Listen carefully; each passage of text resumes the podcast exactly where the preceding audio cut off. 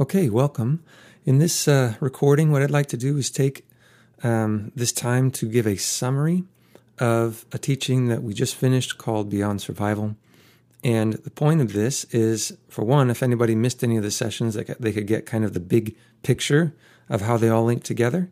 Um, also, for those who went through it, sometimes you kind of jump into each week and you can forget again how they all connect. Um, but also, I hope that if anybody's hearing this stuff for the first time, that this could be an opportunity to listen. And then, if there are things in here that really jump out at you or pique your interest, I'll be giving cues as I go along so that you'll know where to jump back to if you want to listen to the actual in depth or more in depth treatment of whatever topic. So, the topic of survival is really important to me. It's been extremely helpful in learning um, how to assess my life and actually intentionally take steps forward in becoming a freer and healthier human in the model and example of Jesus. And so I'm going to start by describing the image that I think best captures survival, which is feeling like you're just keeping your head above water. And I was reminded of the joke that Jim Gaffigan tells where he, somebody asks him, What does it feel like to have four kids? And he says, Imagine you're drowning, and then someone hands you a baby. And oftentimes, I do think that that is kind of how we feel like we've got more to carry, more to hold on to than we possibly can. Um, and we're just keeping our head above water. And then we have in our minds certain things that we are holding on to that are hanging down above us that we're just barely, you know, grasping onto that are in our minds keeping our heads above water.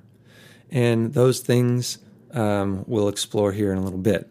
So we're holding on to those things, and those things are keeping us okay. There, and certain seasons maybe not might not feel so intense, but then all it takes is for the you know the heat to get ratcheted up, um, for a few things to go wrong, a few situations to change, and we're right there. So this is important because Jesus offers us what he calls streams or rivers of living water that flow from within, and of course the uh, image there is thirst. Thirst always uh, represents desire. So we have built within us desire. desire is a good thing, not a bad thing at all. The only problem is when it becomes the thing that is running your life, um, then it can just go absolutely out of control. Because we, as created in the image of God and likeness of God, are actually designed to be met at a deep, fulfilling, and soul level by God we're actually made for that. And when we don't experience that, what we experience is a sense of something is off, something is wrong. So we are built with a desire that only God can satisfy. And there's a whole history of talking about and looking into this. And I think Jesus continues in that tradition. Um, now, what's hard about this image of survival is we have been taught in Christianity to think about only looking for bad behaviors. So we look for things that are you know, quote unquote sins. And then we're taught to sort of figure out how to manage those. I just want to say up front that is not what I am talking about. Um, in fact, survival doesn't have to be a bad behavior. It doesn't have to have, in and of itself, the behavior itself, a bad consequence. It simply has to be something that I am relying on to be okay, other than God. So, uh, here's a strange example. Why, when Jesus was in the wilderness, did he turn down bread when it says that Satan offered him bread? Nothing wrong with bread, right? I mean, bread is good. Our bodies are made for food, and and that's a fine thing. Well, it's fine unless the goal of that season was he was learning a certain kind of trust and dependence on God. Then, in that sense, bread becomes a substitute. And so he has to turn down the bread in order to learn what he's learning. Which, by the way, Fasting is itself just a practice of trusting God or learning to be okay when I don't get what I want or even what I deserve rightfully. Um, so we're we got to get beyond this idea of not sinning. I'm just I'm not that bad. I'm not that bad of a person. Hopefully you're not. I don't think you are. I don't think I am either. But a better question would be am I free to do the good that I want to do? And how often is it that because I am holding on to something or I need something to keep myself okay, now I am limited. I'm sort of becoming a slave to that thing because now I'm limited to not do the good that I really want to be able to do. I would want to live more selflessly. I would want to live um, more more generously or whatever. Um, but I can't because I'm busy surviving. So this is about a new vision for life in the kingdom of God, a life of abandoning ourselves to God rather than seeking after whatever it is that I feel like I want or need in that moment. And the promise is this is direct from Jesus here that if I seek or pursue life in God's kingdom as sort of the preeminent pursuit of my life, instead of seeking after what he calls all the other things that, you know, uh, what he says Gentiles seek after, in other words, the people who don't know God, which, by the way, those things that he's talking about seeking after, those aren't bad things. Clothing, uh, a roof over your head, food, like, those are not bad things. We would all say that's very responsible to chase after those things in a sense, like to pursue those things. And he's saying, don't pursue them. At least don't pursue them preeminently. But first and foremost, pursue the kingdom of God. And if we do, then he says, God will take care of the rest. so that was session one, which is just exploring what is survival. Session two, then, I really uh, wanted to just give us a glimpse, and there's so much we could say about this, at the various tools that we all use to survive, and we all have our favorites. And I'd like to thank our friend Beth Baroni for introducing us to these lists because they're, I think, very helpful. Um, so why why would we become familiar? Why would we even explore these things? Well, in my experience, knowing what's important to you, where your desires tend to lie, is important so that when you start behaving in a certain way, you can know why you're behaving that way. And you can learn to recognize, oh, this is a survival behavior. Isn't it strange that we don't immediately recognize what is going on in our souls? We can experience pain and damage and hurt in our soul, and almost like we can know that something's off, but not really know. And it's like we need these external cues to tell us, like, oh, look what I'm doing. I think something deeper is going on. Um, Well, noticing those behavioral tendencies, simple things like addictive behaviors, um, controlling behaviors, um, different relational behaviors like attack or withdrawal, um, these can all cue us in to what's actually going on at a much deeper soul level and help us tune in and deal there rather than deal on the surface. Um, everybody's unique. But what I appreciate about this is that we humans seem to be built according to a certain pattern. So I have a certain pattern of behaviors that I go to because of certain desires that I have. You have certain patterns of behavior that you rely on. And part of it's because of who you are and who I am, our God given nature, how we came into the world. But also part of it is based on the whole experience of our life and how we've developed based on the environments we've been in and the different ways we've responded. Um, so we have these lists. I'm going to share just very briefly some of the kind of uh, general or stereotypical things that we tend to latch onto when our desires are unmet or threatened. Okay, so the first list applies um, generally, first of all, anyway, to people who have a strong desire for arriving, for accomplishing. Okay, it's easy to, but now I should say right off the bat, anybody can fall into any of these for various reasons. So we shouldn't limit ourselves in that sense. Um, but it can be, be very easy to slip into controlling behaviors, into workaholism, or just needing to get things done to feel like things are moving forward and things are getting accomplished. Life does not always afford us the wonderful experience of arriving where we're trying to get to. Um, so those controlling or workaholic or or um, just getting a lot of tasks and physical things done, they they that doesn't necessarily need, need to be a bad thing, right? I mean, people might applaud you for being a person who gets a lot of work done, or a person who can get huge task lists done in a day, or who can you know manage a whole team of people and get everybody going in the same direction. And yet, those behaviors can still be ways of taking care of ourselves of taking care of myself. Um, also, let's try another list for this, and this is the stereotypical list for uh, people who really highly prioritize and value um, accuracy, that things are right and clear and precise. When they're not, and when that's threatened, it can be easy to become critical. It can be easy to go internal into a like a data accumulation mode. Um, you know, grabbing every book, every article, every podcast, whatever that you can listen to, and just accumulating more and more and more information to try to make sense, or just uh, isolating and retreating into that information, or even into your own mind, and just kind of living in there. Um, similarly, uh, there are lists for uh, people who tend to be oriented towards including others and being included. This is a huge value, um, and it tends to be really judged harshly in our society. Um, but when you're not being included, or when you're seeing others be excluded, um, one response can often be just emotional explosiveness. You know, it's just big emotions come out. Um, also, addictive behaviors can become really prevalent, as well as just kind of constantly being active, just not being able to really slow down and stop. Um, and lastly, I'll out myself with these ones. This is kind of my main list is that for those of us who are oriented with a deep desire for relational intimacy and closeness and that kind of security that we get in, in intimate relationships, uh, when that's being threatened or robbed, it can be easy to slip into gossip.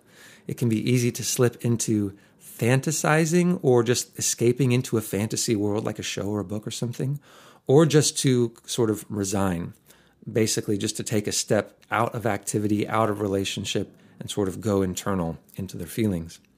Um, now that so that was an, a brief treatment of the second recording and the second session. There's much more to say about that, and even that other recording just doesn't do it justice. Um, but then in the third session, I really wanted to kind of transition from really exploring the depths of how we can kind of live in these survival modes and not even realize it so now talking about proactively what can we do to get out. So here's the big problem. And I see this in myself and I see this in others.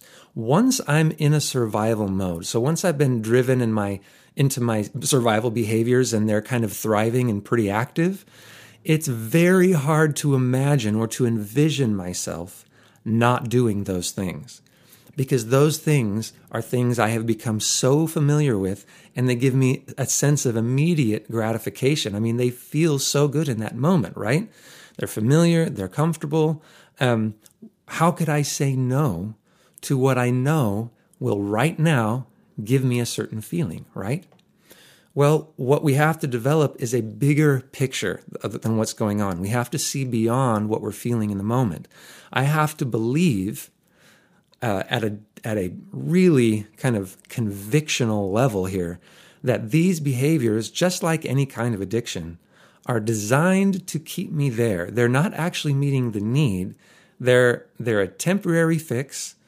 And when the feeling is over or the activity or behavior is done, now I'm going to just to need to do it again or something like it in order to be okay. Like nothing has been fixed.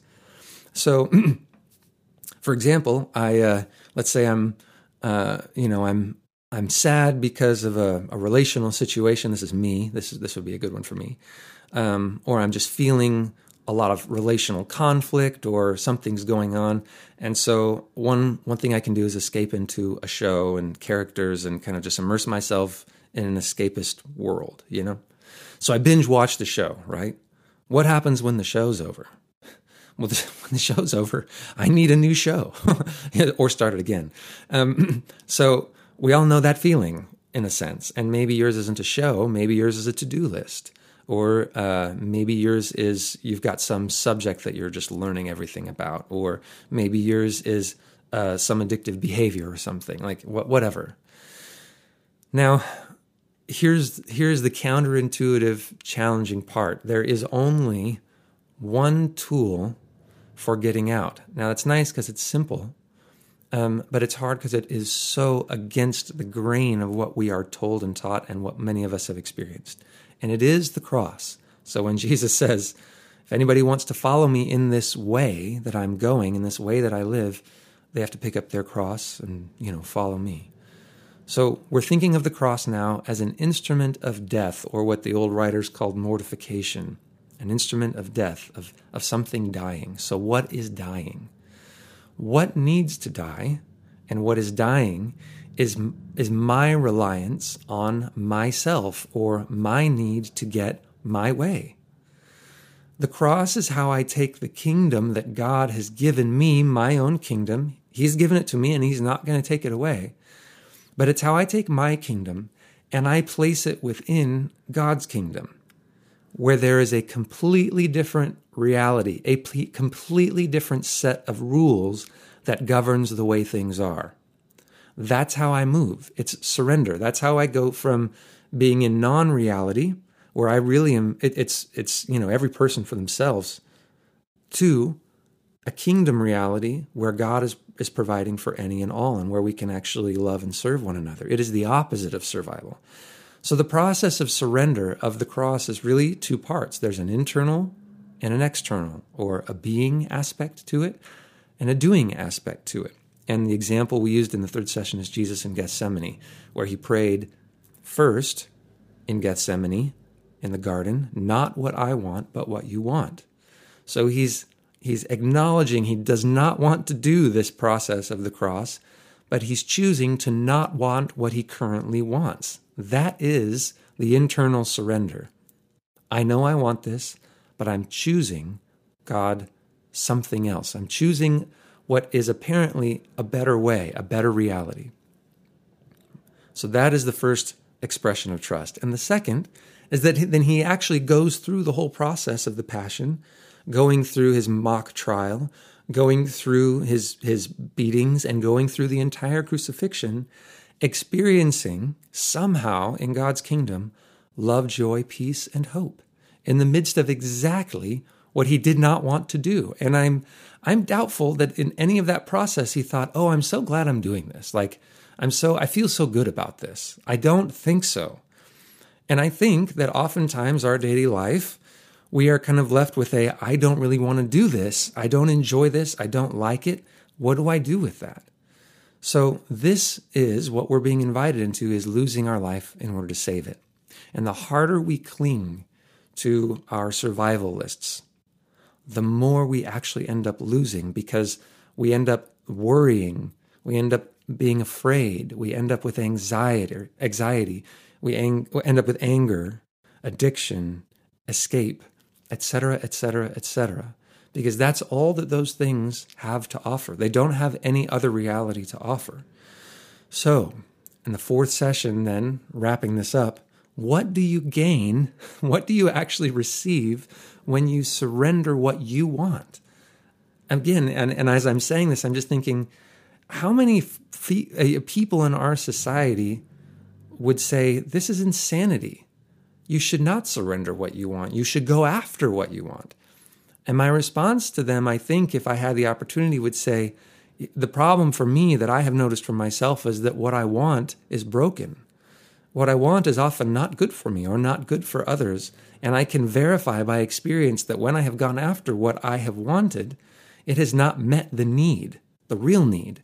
So, what I'm doing is I'm actually trying to fix my wanter. I'm trying to fix allow, or I should say, allow God with my partnership to heal what is broken through a whole new set of experiences. I have plenty of experiences in surrendering to however I feel in the moment and want to feel. My list of experiences is growing now of surrendering those to God and experiencing a different kind of being okay or a different reality what is, I think, most important for us to know, or what I would say about this, is that surrender is not just about saying no to one thing, it's about saying yes to what God is offering. So, um, I will say no to myself, sure. I'll say no to having to have my way, but I am also given much better things to say yes to. Oftentimes, what those better things would be like, I could, you know, gossip or I could say yes to forgiveness. Now, as soon as I say that, think about how that feels for a second. There is a certain satisfaction that comes, and maybe you're not a gossiper, but I know, I think probably everybody has gossiped at some point. There's no reason we would do it unless it had some built in satisfaction, right?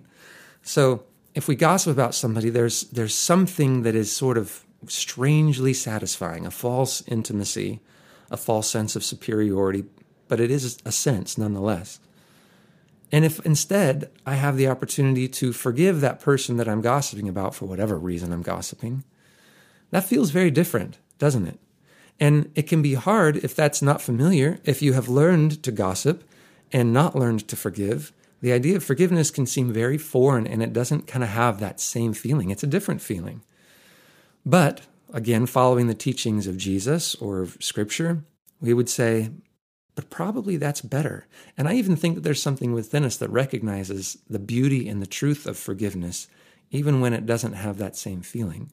So I have the opportunity to say yes to one or the other. Similarly, I can engage in some behavior that makes me feel better when a situation is going badly, or I can actively, prayerfully, and and um, intentionally hand that over to God as an act of trust.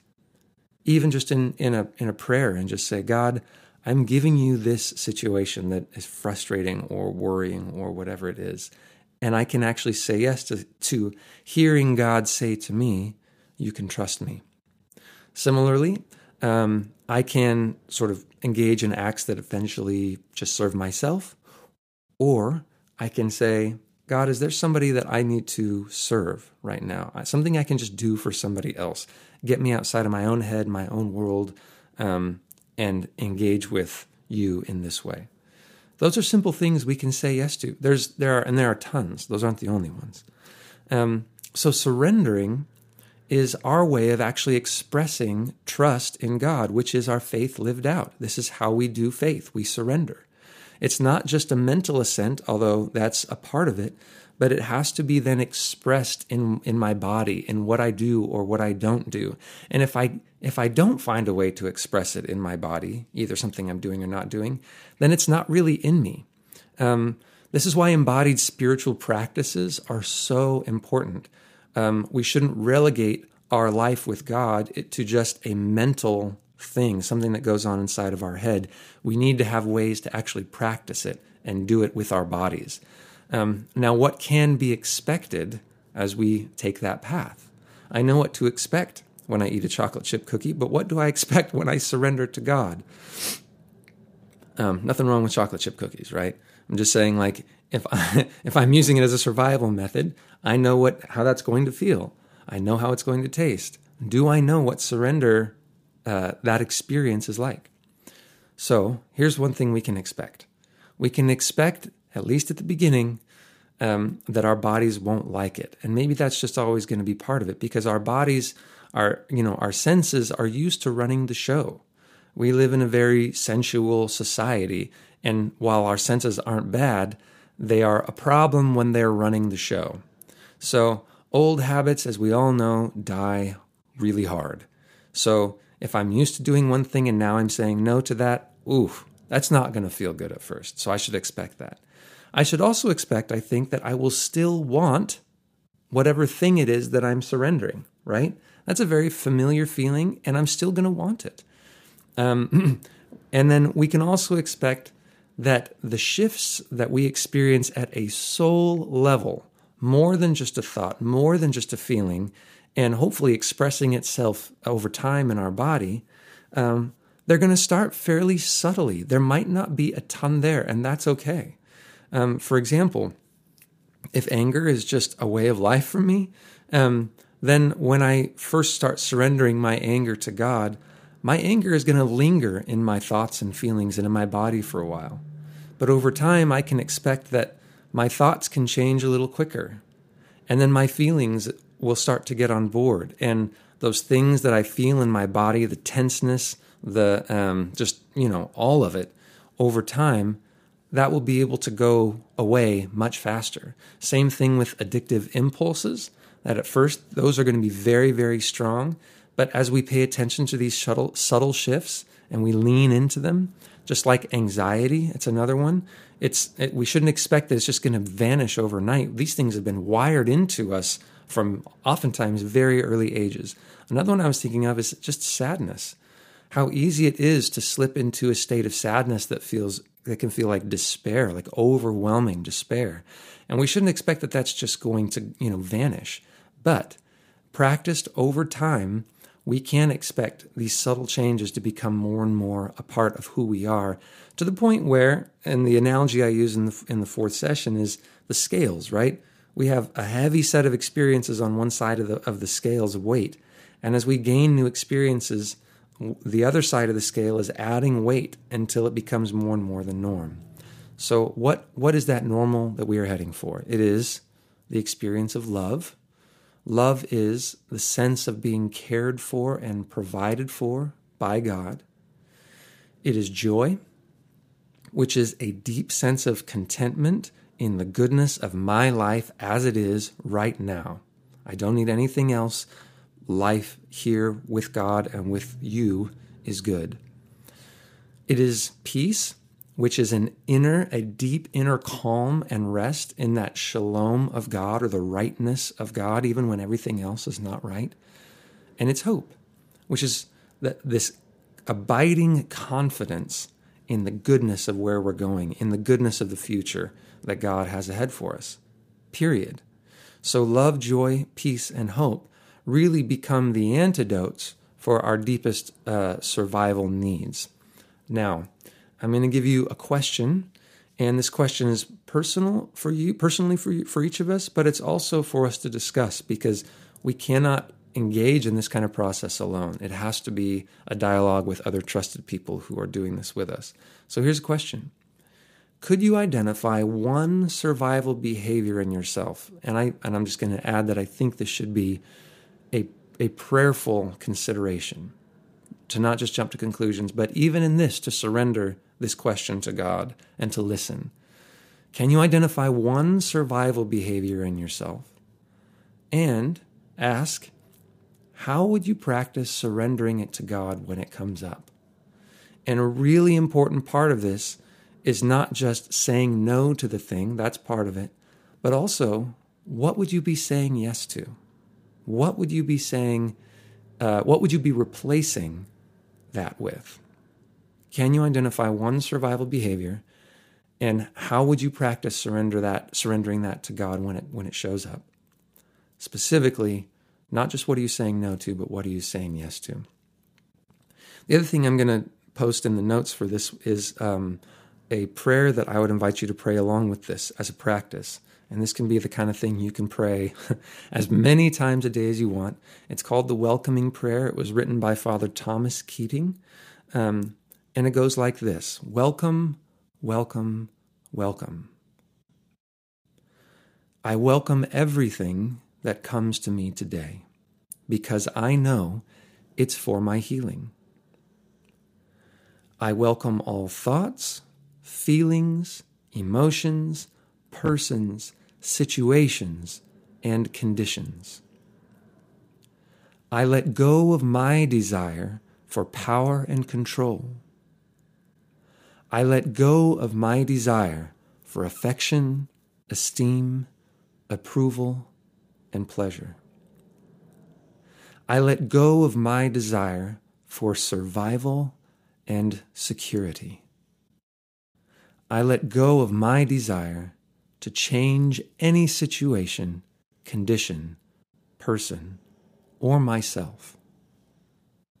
And I open to the love and presence of God and God's action within. Amen.